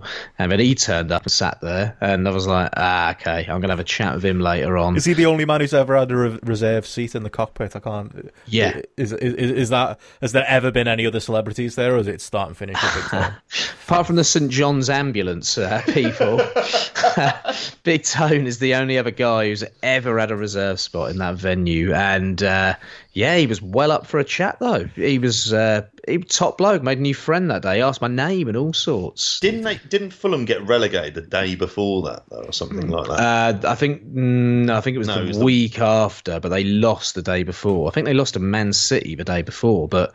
We had me and him had a little chat about football as well. Uh, I spoke to him about the Spurs Liverpool game that was that day. Oh yeah, because he was late for the show because he was watching Spurs Liverpool, and then we had a little chat about the result as well. Then he told me about Neil Warnock being very angry after the Cardiff game, which was that day when they had a couple of shouts against Chelsea turned down yeah, or one 0 up and fucking awful that was. Yeah, but the biggest take, for, apart from my um, obviously Glacier recommendation, and obviously me saying Brian Pillman's one of my favourite wrestlers of all time. Get his son in there, mate. And then we had a good chat about Brian Pillman, circa 1990 to 95, pre loose cannon. Uh, we had a chat about certain angles and certain storylines. This is true. And I said to him, Can you promise that you never ever do an authority figure storyline? And he just went, No way, man. We're never going to do that shit. And I was like, Oh, yes, I've got faith. I have got faith in this man. yeah. Big He's Tony. no delirious, though, is he? Uh, oh, stop right there. I love that he asked your name. I'm so convinced. I, I, reckon he went home and he googled you. I reckon he's found the podcast. He's found the uh, the Wanking Dogs episode. I reckon he's uh, he, he knows all about us now. Big Tone. He plays well, Sly, but I reckon he knew exactly who you were. I'll be honest. There was a point where I was going to say to him, but we were getting on so well. I thought I might say to him. I saw that, saw those people saying about you wanking dogs every week, man. I thought it was disgusting. like I thought, could I bring it up? Oh, Is there a way I could bring it up and talk about how disgusted I was by it? But I thought, you know You're what? Really, that disgusted? Oh, I think I've promoted it quite a bit, really, haven't I? I thought i will leave that one. It's probably not the best route to go down, is it? We'll have to. Like, we've got to get him on for an interview now. Like, I, I, need to meet him now to meet the trifecta. I mean, we don't do interviews generally, but I think I'd make an exception for Big Tone and uh, and grill him on the uh, on the wanking dog subject as well as you know actual wrestling content. I'll ask Andy Quildan to put a word in with Big Tone, see if he'll come on. Unlikely for a free paid interview. Well, you're there at the epicenter of this, aren't you? Uh, interviewed Andy Quildan. A paid interview, apparently, but free yeah. paid yeah, yeah. So yeah. was there was there anything? That, I mean, it's been a while now. WrestleMania weekends happen, but was there anything noteworthy from that cockpit show you tell people to check out or anything, or was meeting Big Tone like the the big the big thing? that was the highlight. oh. Getting Glacier booked to the Battle Royal was the highlight. Um, no, I, I can hardly remember it. It was it feels so long ago after the last couple of weeks. Um, Pac at his best match that I've seen him have, um, apart from the one in Dragon Gate at the beginning of the year. He faced El Phantasmo. That was a really good match, and Pac did an amazing job of making a small child cry and scream, which was weird. and I can't tell if Pac loved it or hated it. I think he loved it and then felt really guilty. Uh, but they had a really good match, and Phantasmo was it was one of the better performances I've seen from from Phantasmo as an individual mm. in a match. He's growing more and more as a performer in ring. I think uh, his instincts are getting better as well. I used to find a lot of his stuff was quite sort of set up, quite kind of choreographed, whereas it feels like he's getting a little bit more confident in kind of playing on his instincts and stuff in ring as well. So that would be worth checking out other than that, um, David Starr cut a great promo once again mm. to set up the ladder match with Phantasmo. Well, to further the ladder match with Phantasmo. There was a really good uh, promo he did on a ladder, which I loved. Um, and he had a good match with Michael Oku as well. But other than that, it was just a regular cockpit show that was quite good fun. Mm. You kind of maybe a little bit more promising to see. I'm hoping to see Pac on Thursday. I'm going to. Uh, I think I'm going to go. I haven't 100% decided yet. He's he's facing Pentagon in Liverpool. Uh, literally, like in the middle of the city centre on payday before a bank holiday. My girlfriend's away as well. There's no reason why I, I I'm trying to think of a reason not to go because I'm not a huge fan of these TNT shows and I'm not really excited to see Pac at the moment. But I, I think I've got to go for that. He's nearby, isn't it? And it's. I mean, how much are tickets for it? Uh, I think it's like twenty pounds, something like that. Uh, I'm gonna have a little look. Yeah. But yeah, Pac, Pac someone who just yeah, I, I, should be really excited to see him, and I'm just not. Um, but then again, mm-hmm. you know, part of that's the Ospreay match that I, I travelled for, and you know, if they do that match again, Ospreay's not never champion anymore, so they can beat Ospreay. Uh, so at least maybe we've got that. Uh, but yeah, uh, I don't know. That that makes me feel a little bit more confident, Joe. But it doesn't sound like there was a huge amount uh, going on at the cockpit other than that. Yeah, it, like I say, it was a standard show. It was fine. Um, I wouldn't go out of your way to see it, but if you're going to watch any film, the Pac Phantasmo match is the best match from the show. Um, and I hope Pac can continue putting performances like this in because it was a really good match. Uh, JP, while we've uh, kind of been again bringing ourselves back to reality and watching shows. Uh, obviously, Joe's got that cockpit show. Where we're going to talk about progress in a little bit that I think we've all seen. Uh, you also caught the uh, the MLW Battle Riot show too. Uh, probably worth uh, talking that now too. Yeah, I did. Um, it, it, overall, uh, it's going to sound like quite not repetition from when watched MLW and we spoke about it a couple of weeks ago it's it's a generally very solid product. But I would say what was noticeable about this is that as for a show that was part of Mania weekend, it didn't really feel like it was part of Mania weekend. Everything existed within the sort of television storyline. So even though I saw this what a week after WrestleMania, a week after it was on, hmm. I was really um, happy with being able to watch this because it didn't feel like I was watching, I don't know, a card from Mania weekend that felt sort of specially set up. Um, they ran it in the same venue that Impact had a pay per view from. And to be honest with you, there's a lot of similarities in terms of how it looks, and it looks really professional as well. I went past that place on Wednesday or Thursday. Melrose Melrose Ballroom in in Astoria, Queens. I went to the Museum Moving Image fucking amazing museum. If you're if you're into your film and your media, go there. Jim Henson exhibition, incredible. And went for some cracking arepas, Venezuelan food across the road from the Melrose Ballroom. This so is the saw, important stuff. Saw That's the venue. It. Sorry, mate. This no, is why people right. listen to us. That's that's the important stuff. I'm hoping the people who went to Battle Riot 2 manage to get a bit of time to go into the Museum of Moving oh, Image. If you go into an MLW show at the Melrose Ballroom or another show there, pop into the Museum of Moving Image and pop into the um, Venezuelan Grill. Cracking food at a cheap price. Sorry, it looked a good venue from the outside. Um, and it looked great on the inside as well, working it back in. um, like, I mean, in terms of the big screen and the presentation, it's been said a good few times. I've got a lot of people who are experienced on television production, so it always looks good. Cornette is really good on commentary, and mm. Rich Bocchini, who isn't doesn't um, isn't someone who's necessarily really no, noticeable. He does a really good job of just relatively calling stories and mm. passing on. Um, uh, and, and playing on the uh, a lot of the things that are going on inside the matches. But ultimately, it's not him as a character. He's not really involved in it at all. Hmm. Um, it's it's interesting because from a UK perspective, we now get to see it on Free Sports. Yeah, which... every Monday it's on, isn't it? Yeah, I, I, I saw yeah. like I saw Cornette talking it up. Uh, I listened to his podcast actually with him talking up, and I was thinking it is Free Sports. I mean, Rev Pro were doing That's what it. less than five thousand, uh, even less than that, I think, on on some weeks, depending on who was in the top ten. Mm uh, yeah, I wouldn't get uh, hugely excited about it, but it's still, you know, it's uh, it's pre- it's presence in the UK, isn't it? And it gives them, you know, more reason to maybe focus on the UK a little bit as well. It is, but uh, I mean, I would say that the YouTube uh, stuff that they do is going to get a lot more in the way of True, kind of, yeah. uh, which says you know brings it back onto sort of the TV market in terms of the UK of, of Hmm. what might work best for them. But I think it's just important they have a television presence and they're a good television product and they've got it set up for it very well. Hmm. And I think you know it would almost be a better fit in some ways for free sports for what they want out of a wrestling product as opposed to. Um, how, how it went with free sports. And I think it was interesting. I didn't listen to it yet, but I look forward to listening to one of the where Andy Quildan was talking about his dealings with free sports on his podcast as well, and about all the various things that went on there. So I look forward to, to getting to listen to that hopefully at some point. Um, on to the show itself. Um, the early card matches were fine. They do a really good job of taking some much better known stars and tagging on a couple of young guys who are really their young guys in order to try and get them over. So MJF is kind of like one of the focal points of the show, and they make sure that he's got a stable called the Dynasty. Because if nothing else, as soon as he is going to end up inevitably just working full time for AEW, because the guy is a star.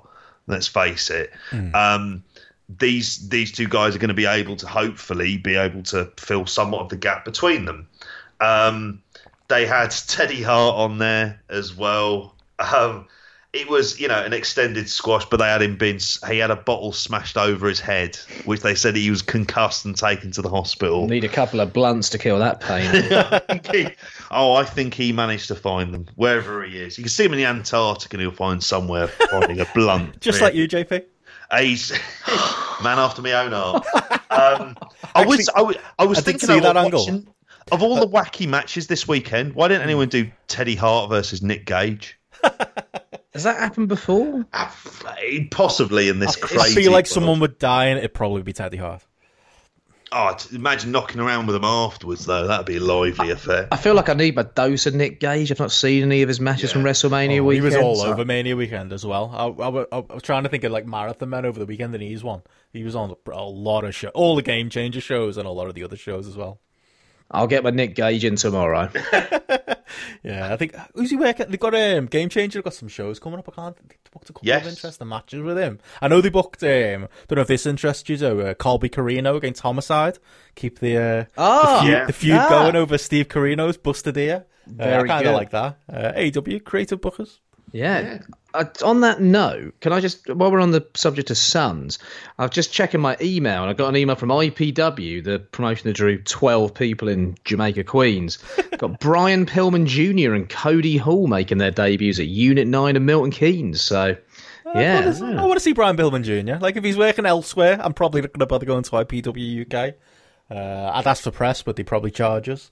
Uh, so Yeah. uh, hopefully he works somewhere else. He's 45 minutes away, but I've got to go to IPW. So, maybe not. Maybe, uh, Um, back onto MLW. Sorry. Oh, it's all right. Um, one of the things they did have on the undercard is oh, hello, Eve, which match is this that Joe's also seen that's on IPW? Sorry, Bella. Cody Hall facing battle tested Rob Lynch. that's a match. Go That's, on. that's going to put asses in seats. Yeah, it really is. And we've got uh, uh, David Starr versus Brian Pillman Jr. That sounds pretty Hey, that, good. That sounds good. To be fair, Yeah. to him. Uh, Actually, the, there is some really talented guys on there wrestling. Cody um, Hall, do you include him in your, in your talented guys list, JP? I forgot he even still wrestled. Exactly on the on, on the on the talented guys front, someone who you two always been a big fan of. Jimmy Havoc was on in um, against uh, Tom Lawlor in a death match. I'm a big Which- fan of Tom Lawlor. Oh yeah, he bled like a fucker here. Really? And I would say, all right, for us, we've seen this match multiple times. The hmm. live crowd there loved it. Hmm. They were all over it. Now, I'm not one of these people of, well, the live crowd loved it, therefore you, it's got to be a brilliant stuff. But it actually showed a lot to me about Lawlor, about the fact that we've seen him work sort of what are very straightforward um, wrestling matches, proper wrestling grappling matches. He's able to do comedy. He's able to do sort of intense. And here he did, you know, sort of bled heavily, um, and he was able to do a lot of the sort of deathmatch spots as well. And this is only what his second full time year Yeah. in, in wrestling since get you know this is someone who was he over here very recently for PCW. Well, we Okay. saw him piece. You no, no. No, no, no. I was talking about he was supposed to be here in April. No, he's coming over Oh, the end of the month. end of the month. Right, all right. cheeky bastards. um, so yeah, it, would be great to see him on stuff because he he's you know blowing that trumpet again. He's great. Get him on there. What's I it going at? Make of the death match.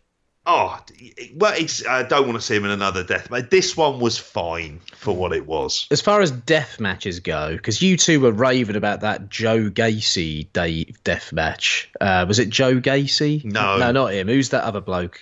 Jimmy Lloyd. Jimmy Lloyd. I was getting. And um, that's it. T- uh, uh, Tanaka. I always get Jimmy Lloyd and Joe Gacy mixed up. Sorry, but you were raving about that. Um, where uh, how's this one compared to that one?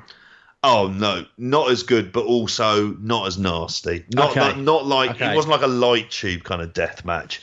It was basically lots of chairs and tables and various things like that, staples and whatnot. So it's standard Jimmy Havoc affair. You wouldn't recommend checking it out. If you missed it, you'd be missing. It. Okay, okay, yeah. Um, and really, say the same thing about the Battle Riot itself, which was mm. fine. Um, there's some highlights from it. Obviously, I'm not recapping the whole bloody thing. Other than they had started, Dan Severn came in, looked terrible. like, really does.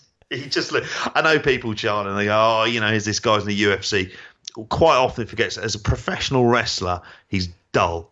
He's a former NWA champion you're slagging off there, man. It's the real world. And I've slagged off many NWA world champions and will continue to do so.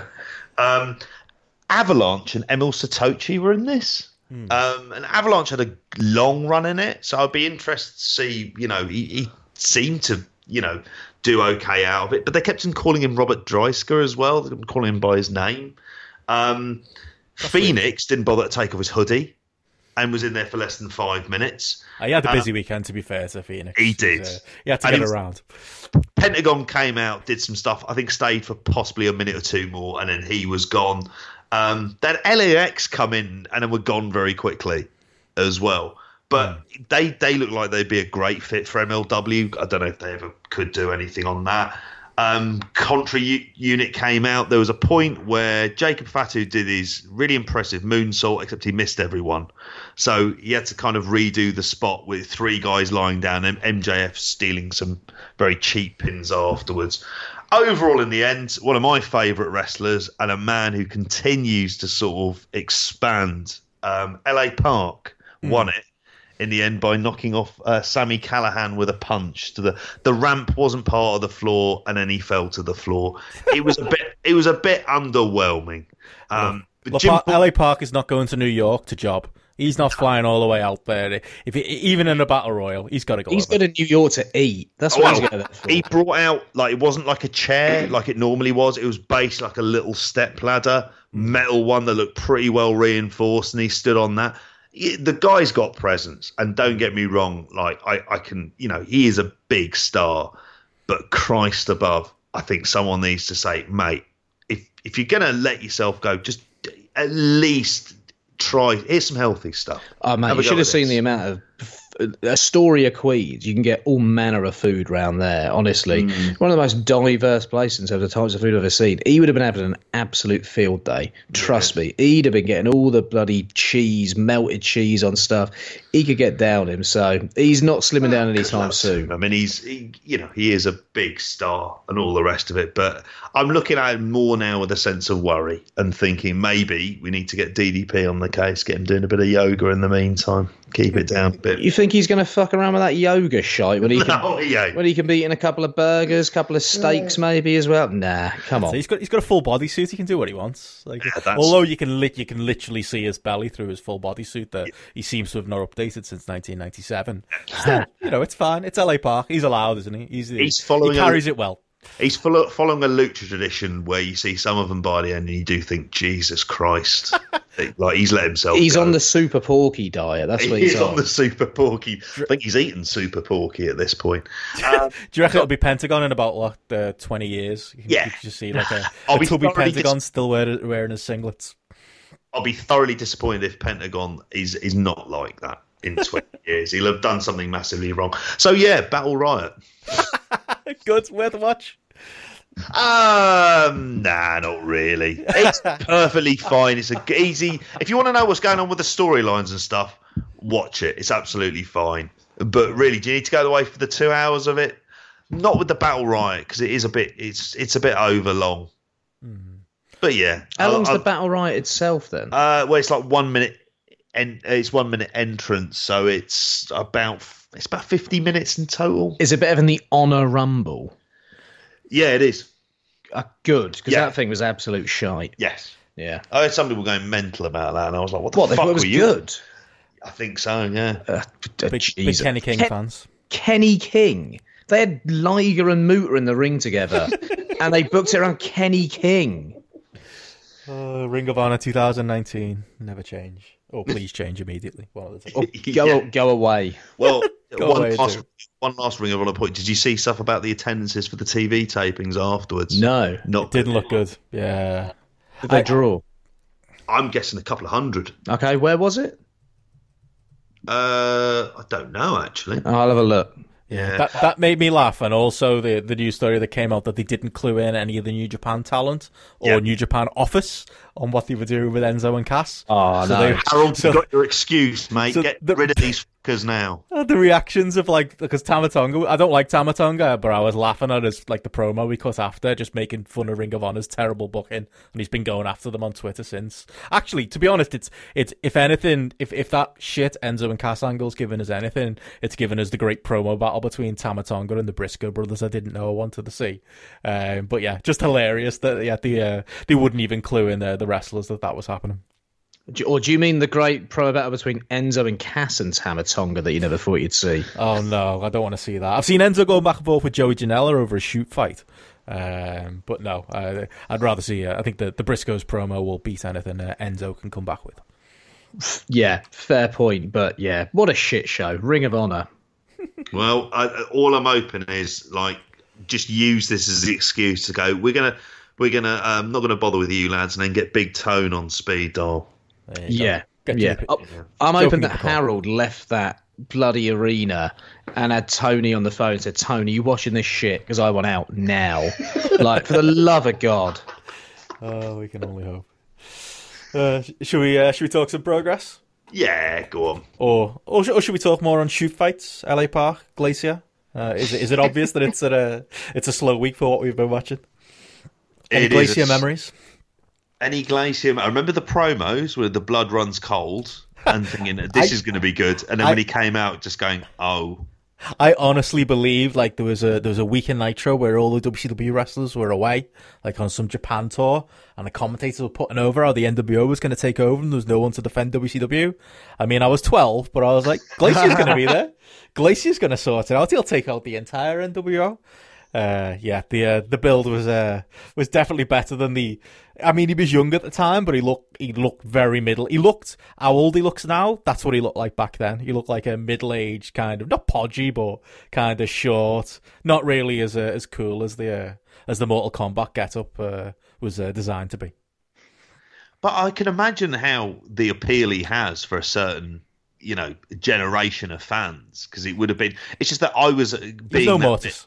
Bit, being yeah, being being that bit older, it was just like another kind of gimmicky wrestler. So I was just put my head in my hands and just going, "Oh, not something like this, please." Oh, get the lasers, you have the cool entrance. I mean, oh, were you oh. like how I was when I first saw the Wyatt family and thought, "Oh, fuck this shit!" Like supernatural rubbish that people are going to go mad was, about and tell me it's great, and it's just not.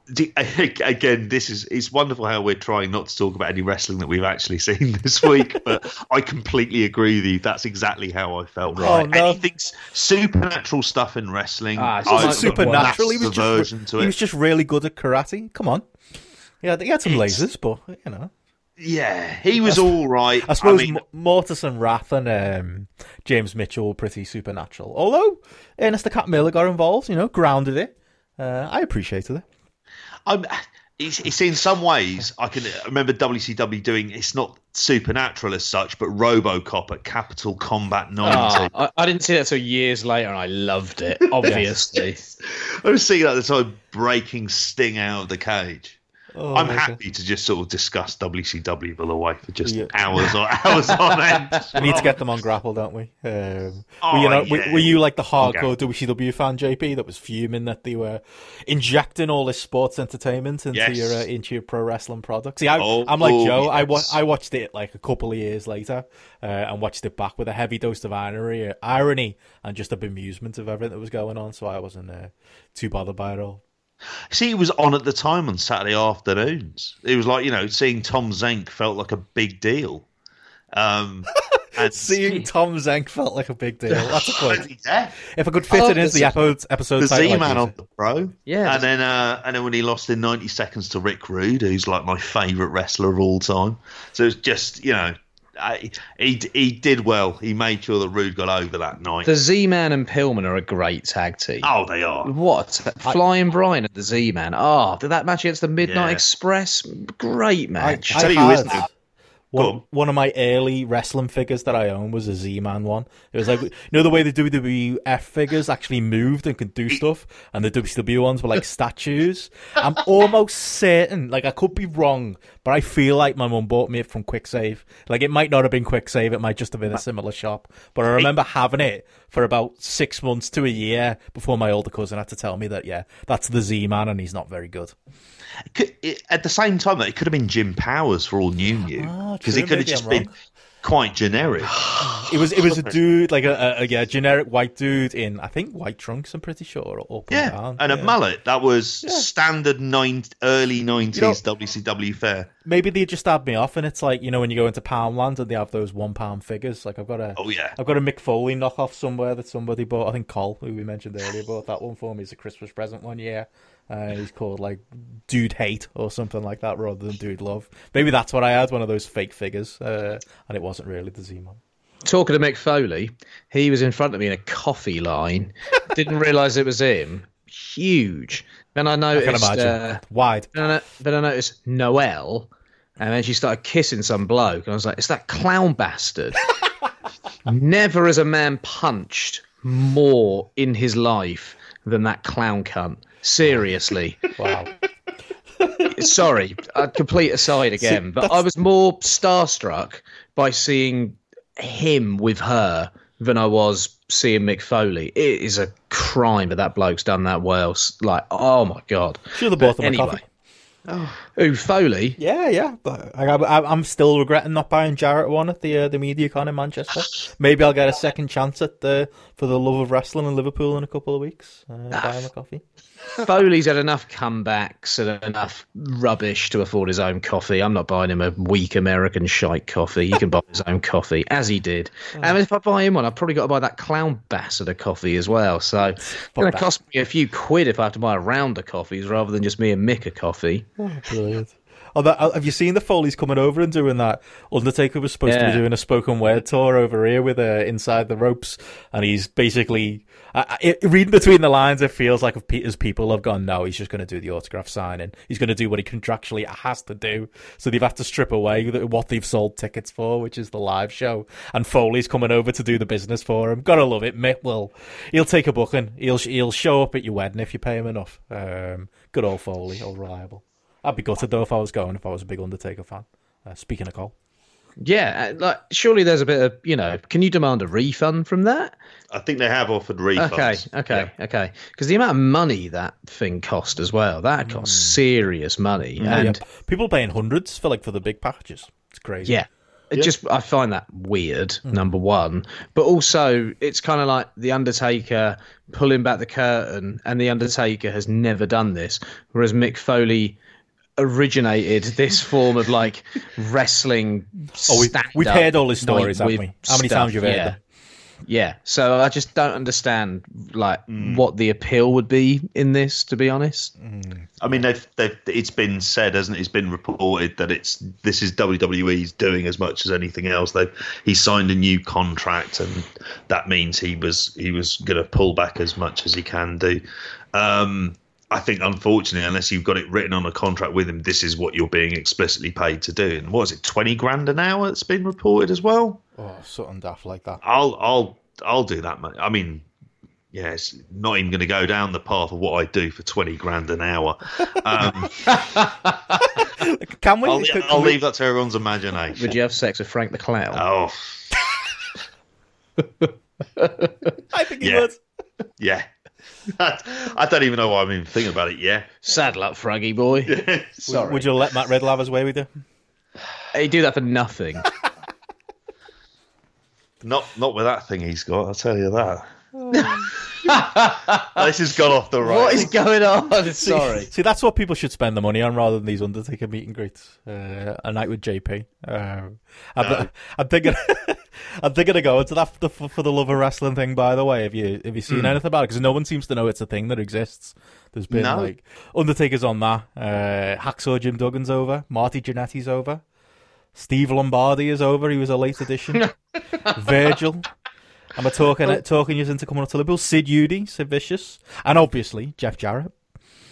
Ah, if we can hang out with Jeff for the evening, I'd be up for it. But mm, unless we can get a Tranmere Rovers with Jeff Jarrett, I'm not interested. As long as Vicious doesn't end up anywhere near Blackburns, because it might give him some memories of what he did to Arn Anderson over there in that hotel room. Blackbirds. Yeah, he stabbed Arn Anderson in a hotel. Oh, I thought you meant like black women. Sorry.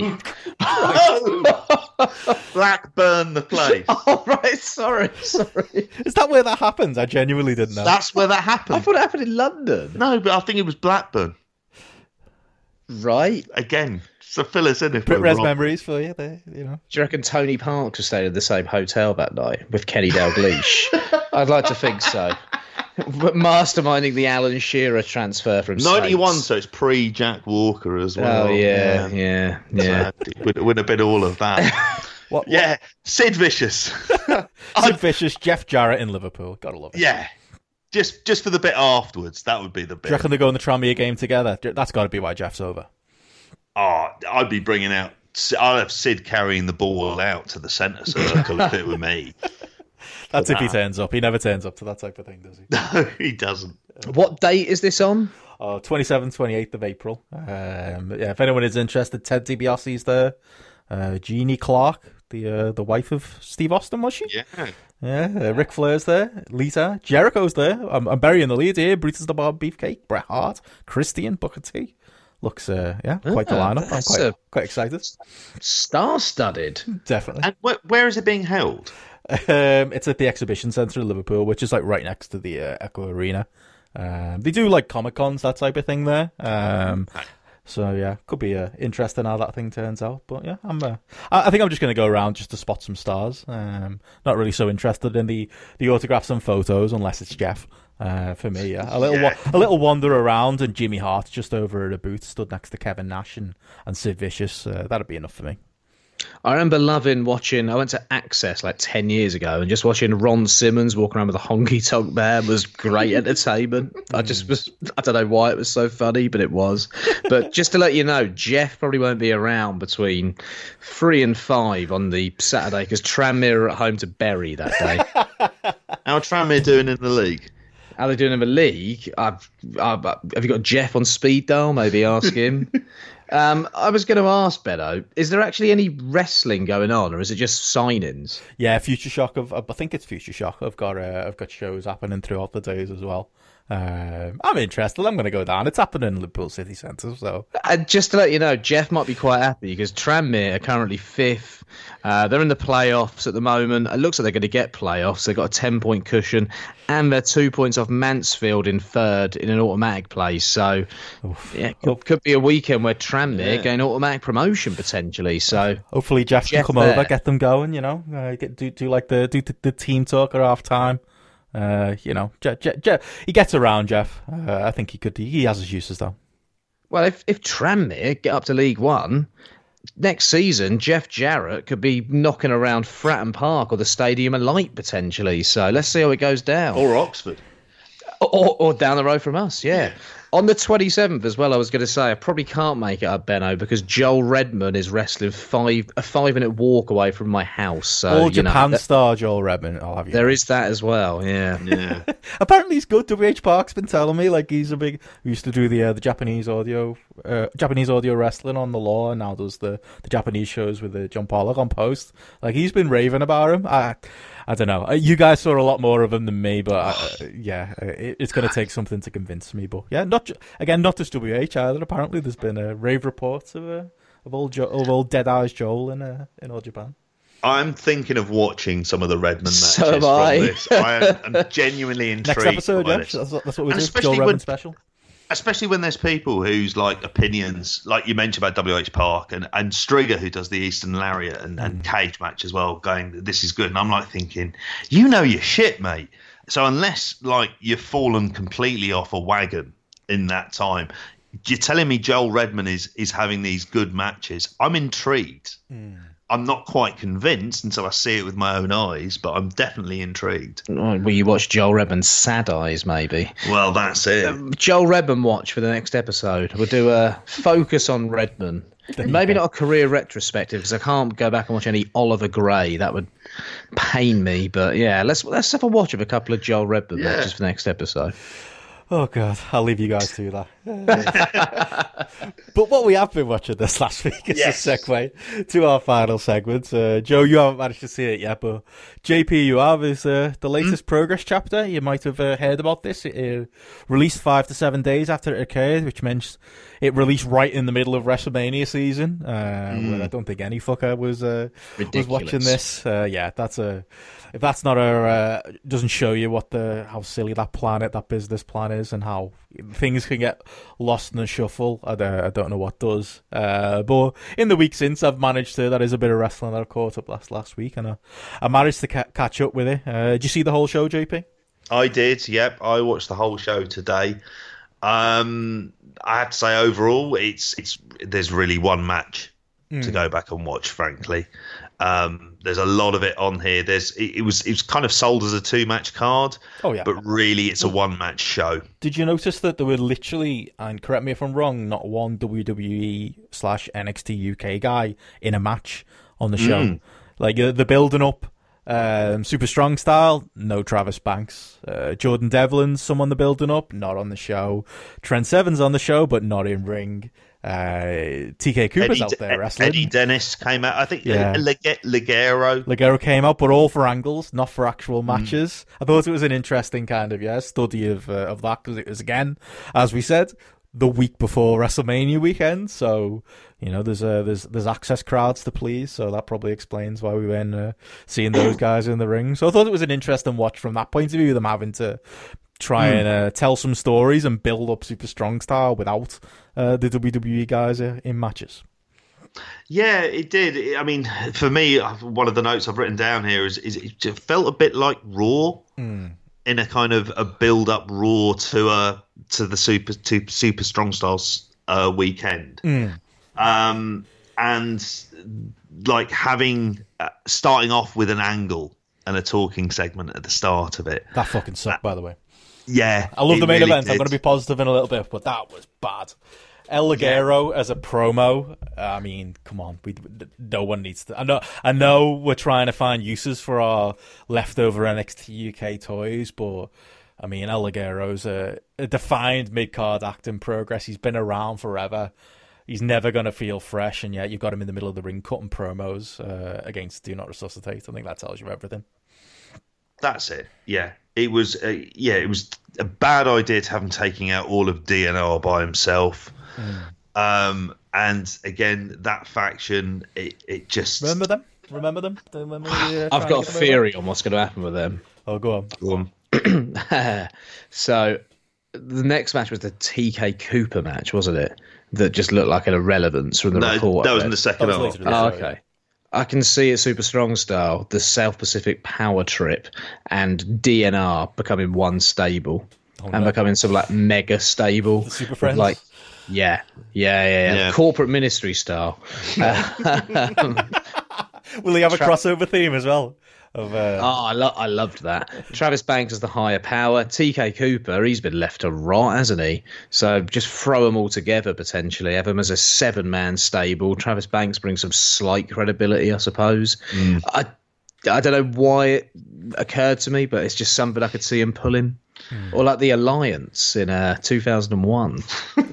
oh, no, that's all. Oh. When I'm you got still those, angry about that angle. But... And you got those classic footprints to walk in, you know. I could. Yeah. I don't know. And for me, JP, anything's better than an El Ligero promo an Eddie yeah. Dennis promo where I know he's injured, so the plans have fell apart. But if their plans were to put him in a eight man tag with Do Not Resuscitate, I mean, he was one of the he was the hottest act in progress this time last year, mm. and now he's like cutting weird babyface promos, even though he's still doing his heel character against Do Not Resuscitate. Spike Trivet's doing bad comedy, calling out some fan in the crowd at the start of his promo. Yeah, again, I've got I've definitely got positive things to say, but that was such a bad angle to start the show. Yeah, it really was and um, it just it feels like a group. They there was a point I think when Trivet went round the ring and he was like talking about their achievements, mm. and he he turned round to. Uh, to Eva and said, "You're a former Progress champ." He said to Mambo, "He goes, you broke out at Super Strong Style last year," and then he was like to Drew Parker, "You beat Jimmy Hart, Jimmy Havoc in a death match, and then to himself, I beat Jimmy Havoc in a death match. And I was like, well, that's that's the credibility all set there, isn't it? There, between between those achievements, I honestly think when you think about the first wave of like top guys during the boom period mm. of Brit Res, which obviously we're still going through to some extent, like the Martys, the Zacks, the Ospreays, the Jimmy Havocs of the world, Pete Dunne, etc. They all understood kind of who they were or grew as people and characters and as wrestlers during that time. This kind of second wave that's sort of meant to step up. Mm. I feel like there's just not that same level of kind of understanding, ability, investment, and sort of know how of how to protect who you are and get to that next level. Mm-hmm. And DNR just absolutely encapsulate that, if anything. Mm-hmm. None of them have protected themselves one bit. Mm. Their use of social media is pretty awful as well, to be honest with you. It's not just and social it, media, though. The wrestling, the escaping the mid card stuff, that's actually the name of their uh, faction in Breed now. Uh, awful. T- TK, Absolutely. Chuck, and Spike. Yeah, awful just the, the fact that they're naming themselves that there's just this lack of understanding of what they are labeling themselves as and what damage that does kind of long term.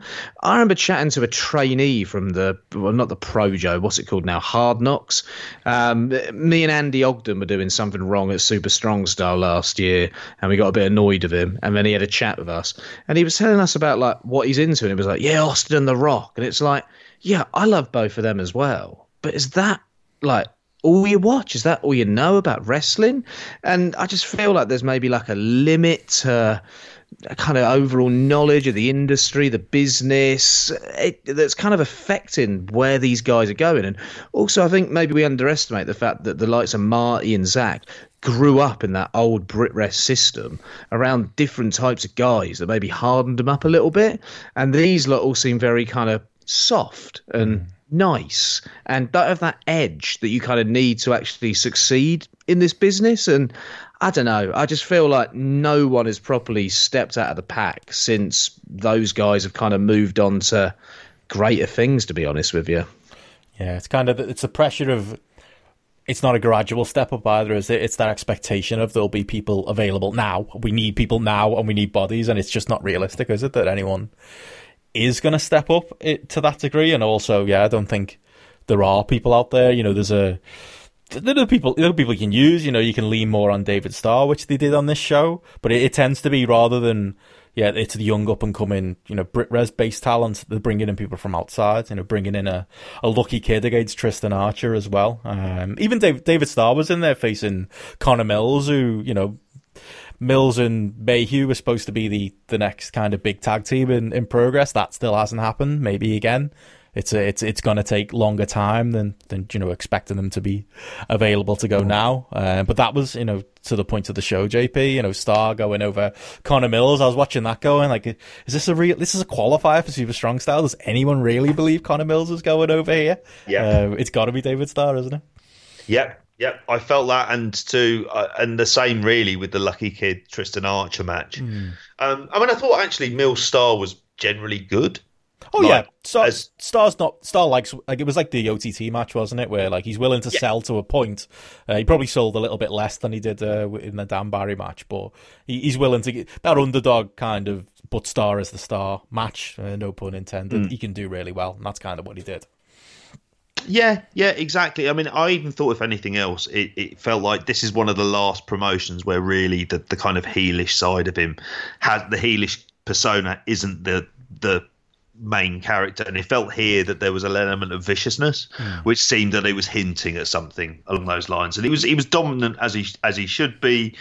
Mills is really young, Mm. And so, in terms of the expectation of having his personality, I think he's only about 19 or 20, isn't he? I mean, he's really, really young. So, at this point, I think really the main thing for him is to try and bear in the ring, and he is doing that, and he is getting himself into shape. And I think that's that's probably the best way forward in terms of a good, gradual progression. Mm. What did you? You mentioned the Lucky Kid match there. What did you think of him and Tristan Archer? I liked. Uh, I think they did a reasonable mm. job of setting up Lucky Kid. Uh, I don't know what was going on with the dubbed music. That was weird. Yeah. He kind of came out to like bad drum and bass, but it wasn't the music that they used live. So he didn't have the Rise entrance, uh, Joe, but he had like some kind of like an attempt at a knockoff, but it didn't feel like it was playing live. Like I even it's a weird one. I watched a, a Twitter video of his entrance. Like they had his and Tristan Archer's entrance on like a progress Twitter video, and that was covered with weird music as well. I don't know if anyone live can uh, explain what happened there, but that was an odd one. Odd presentation of him, but still, I think they did a a good job of establishing who he is, and you know, unlike what they did with Ilya, where they kind of I don't know they throw him in to mm. fans a little bit blind. I think it was a good idea to do and give people you know, an idea of what to expect at a, a super strong star with Lucky Kid. Yeah, he did, and he, he was very much in the sort of the the the incarnation of Lucky Kid that we first saw, rather than the, the more serious one that was at 16 carat. Mm. Um, I mean, I think it, it, was somewhat hurt that the crowd didn't really know who Archer was. Mm. So I think again, he's in the Cruiserweight Classic. JP, come on, big name. I don't even remember. I don't even remember. There's so much wrestling going. That feels like it was just like a what. Zack Sabre Jr. was in that. That seems like a world away at this point. He looks. He, he looks like the type of guy you'd think WWE would like. He's yeah built, but he can do power and speed spots. But he he's French. He's a Lance Storm trainee, but he's just not that interesting. Uh, he, he, felt like it felt like a favor having him here on this show. Uh, as yeah. like a you know give give uh, give Tristan some work where your lads uh, from Regal. I will say this as well, and you mentioned with Ilya Dragunov, it's like, can they? Is there any chance being able to get some footage from WXW to just put on a, like, just to use to, as a promo package and build up Lucky Kids? Hopefully they that, do. Yeah, that'd make sense. Yeah, it, it, like surely there's enough of a good relationship for that because it'd be worthwhile. Because mm. I mean, as we can all attest to, he's really got something. Definitely. Uh, anything else stand up to you from this undercard then, JP? But before we go to the big match. Uh... TK Cooper um, and Angelico was a match. Uh, CCK, CCK and LAX was a match, which I wasn't expecting. Yeah. I was a, I mean, I, I'd heard live reports that uh, they hadn't really um, brought the house down, but that was a, a particular disappointment on the undercard for me. Did Glenn Joseph use the term "funky monkey"? A lot. Yes. Do you reckon he's trolling us? I think so. It wasn't. You got us, Glenn. It, Fair play, Glenn. I was so yeah. sad you haven't seen this joke because I was expecting a ramp because it. I mean, we we talk about how good Matt Richards is on this podcast a lot, but he was doing it too. Um, he was throwing in some some nicknames both here and in the uh, the main event as well. Uh, yeah, the, that wasn't great. I reckon Glenn's trolling us. Regular listener, fair play to you, Glenn. I like your style. Uh, but yeah, it was it was by far of the three matches they had week, and I wasn't a mass I wasn't as massively into the Manchester match as what uh, you were live certainly. Um, it, it, was a lot of shtick. It, it gave me memories of the CCK Aussie Open match from from York Hall to a certain degree. It was better than that Mm. Um, he wasted a lot of time, though, similar to that, didn't he? Wasted a lot of time. Oh, the ref's done a forward roll. Joe, you'd hate it. The ref, as in Joel or Paz? Yeah, Joel. Yeah. Right. Okay. It was like 15 minutes. Like it, it was just too much. It wasn't. It actually wasn't as bad as what they did in, in Rev Pro, but And and to be fair, like I, you know, again, I was higher on the Manchester match. Being there live does help, but I like that match, and I like the New York match too. And they both had a bit of comedy at the start, but yeah, they just went a bit too too much on this one, and the crowd felt quiet after it as well. Like it, it just outstayed its welcome, and just all in yep. all, it felt like it didn't feel like a worthy sequel. It felt like they went to the well too many times. It felt like that needless, you know, th- it felt like Speed Two, or you know, it felt like Shrek Three. Shrek I like 3. Speed Two. Oh no. yeah, a... saw the cinema when I was like ten. Great. Jason Patric and for Keanu Reeves inspired. oh god, but the first one, what was you know was was great, but yeah, that that second one, uh, it, it's the point where they, they where they it's it's like a night boat in The Simpsons where they have to uh, turn the boat at the end, and it's like this big drama, uh, and they're just turning right, they turn left, right into right into the the bay. Yeah, not the uh, not the best action film. Do you know what my favorite one of my favorite things was about WrestleMania weekend? Actually, oh, go on. I didn't have to see Chris Brooks. oh no, he was everywhere. It was, it was, so I didn't see him. I missed his match at Rev Pro because I was late for the show. Oh. I saw him at the show selling merch, it was the first I worked out he wasn't on the cockpit show that I went to like the week before, and I didn't see him over Mania weekend. And it was the first time in over a year that I've been to a show that Chris Brooks wasn't on. The last show I worked out that I can remember off the top of my head was 4FW in Swindon in January last year. Kento Miyahara. Yeah. Yeah, so it was a nice break from Brooks. You've done well.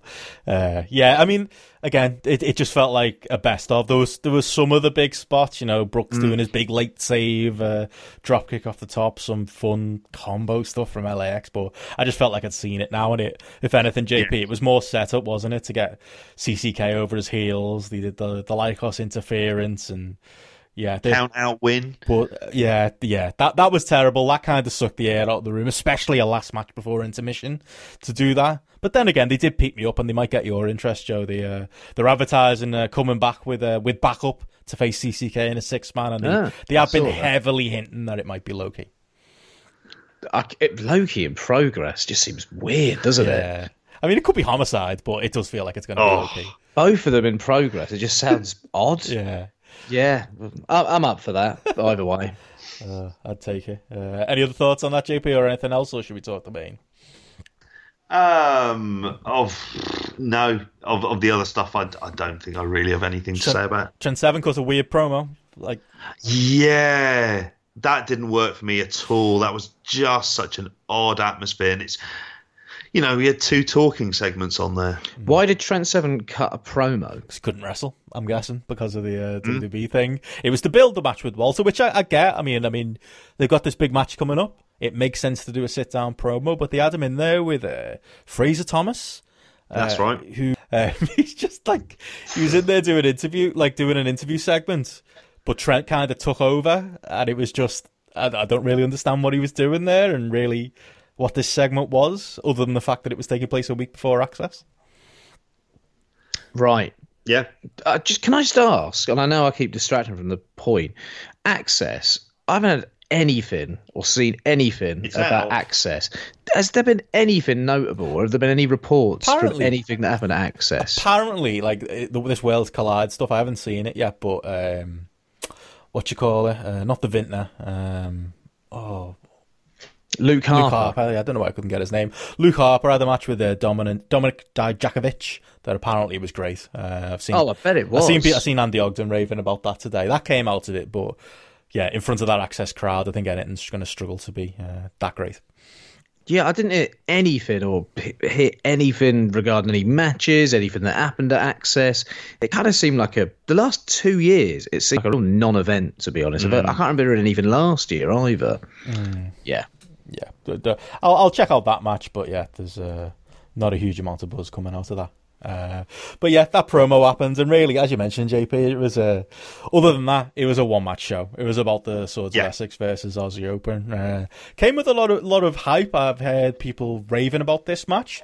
Um, I don't know. Before I say anything, I mean, where where did would you fall on this one, JP? What you we haven't really thought much uh, star ratings. What did you give it on the GRAPPL app as a start, and uh, what did you think of it as a main? I gave it four point two five. Mm. I thought it was. There were moments in it that were that were really great, and there's a lot about it that was very, very creative. Swords of Essex, real presence. It was like the big match that Aussie Open really needed to have, mm. um, given the crowd reaction. Uh, the reason I haven't gone higher is is it dragged. It was forty five minutes, mm. and I th- I think they could have lost fifteen. Yeah, I, I went four, and I, I kind of that's my note as well. There was a I went in with all the hype you know, Gareth, who runs GRAPPL, was there live and he was raving about the match. Mm. Uh, other people I know were raving about seeing the match on VOD. And then those meandering 10 minutes in the middle. Did somebody get injured? It looked a bit weird. There was like a, a point where Paul Robinson and Ospreay spent like, it felt like 10 minutes in the crowd just setting tables up. Um, yeah. And it just, that 10 minutes really kind of, I'd, I'd still give it, like I say, I'd still go forward with it. But that stuff kind of, yeah, it just went way too long. I mean, that, that table setup kind of led as well to that mm. weird uh, 450 from Will Ospreay and Paul Robinson that didn't come off, where they kind of pushed the two Aussies off the stage, who then Bubba Ray Dudley style from uh, was it TNA or WWE against Jeff Hardy, where he literally gingerly placed himself on the table to take a swanton. The both of them at the same time did that, and then Paul Robinson didn't even make it with the 450 and didn't get as far as the as the full table break. That kind of summed the match in some ways up for me in the middle. There was lots mm-hmm. of and I'll talk about it in a minute. There was lots of great stuff at the end that, that changed my mind. But yeah, there was definitely, to your point, JP, a, a point halfway through this match where I was thinking, oh, I don't really get the hype here. Yeah, yeah, I did think it around that point. I mean, I, I think a lot of the a lot of the opinions that I had read um, were closer to kind of about how the it was too long mm. and it could have lost something but there's a lot of really good stuff in there and to anyone listening i would say if you're going to watch watch this card it's this match that you really go out of your way to see and it is worth going out of your way to see mm. um, i get the live bias i get the idea of being there live how thinking this would just be amazing because there are, are points where it's just an insane stunt show oh yeah with some when it got just, to like that davis pile driver through the ladder yeah. or that fidget spinner through the table those big moments yeah. of violence near the end. I was like, yeah, I'll the forgive. Sunset flip through the through the chairs oh, from Christ, yeah. onto with Fletcher. That was... I was just like, you know what? I'll forgive the ten minutes of like slowness, yeah. especially if someone really was hurt in there. I've not read any reports on that, so maybe someone can correct me. Maybe there's a reason this thing went a bit slow along, and they, you know, turned into an epic rather than just the big spots that people were kind of hoping for. Uh, that you still got. Um, but again, yeah, that that's the that's the stuff why even if I had complaints in the match, uh, I wasn't complaining by the end of it. Yeah, exactly. And, and, and the last, the closing stretch is great, mm. and I was back into it again. But there was at that point, like you say, where I was just sort of lost mm. because it, it, you know, they built up the feud well, mm. and you know, you knew what the outcome that that people wanted was. It just, like you say, that point when it all started to go up on the stage, where you were just really quite taken out of it. Mm. Yeah, that's it. Yeah, the, I think they just spent too much time. It was like they went back and forth from the stage as well.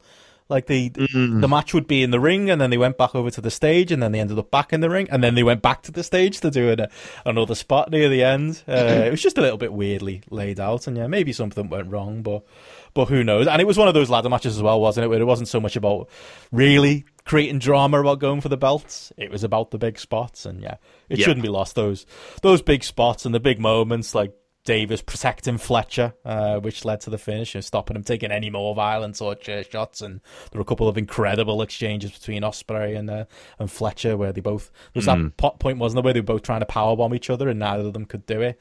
Uh, they both kept reversing. That was great. Lots of great stuff in the match, and yeah, four stars isn't it? In a bad rating by any means, just a, a little bit hurt by by the length of it, but definitely the uh, the match people should check out from this show. It sounds like I'm really going to dislike this. oh no, I was yeah. wondering what your permission, what your uh, opinion would would be on it.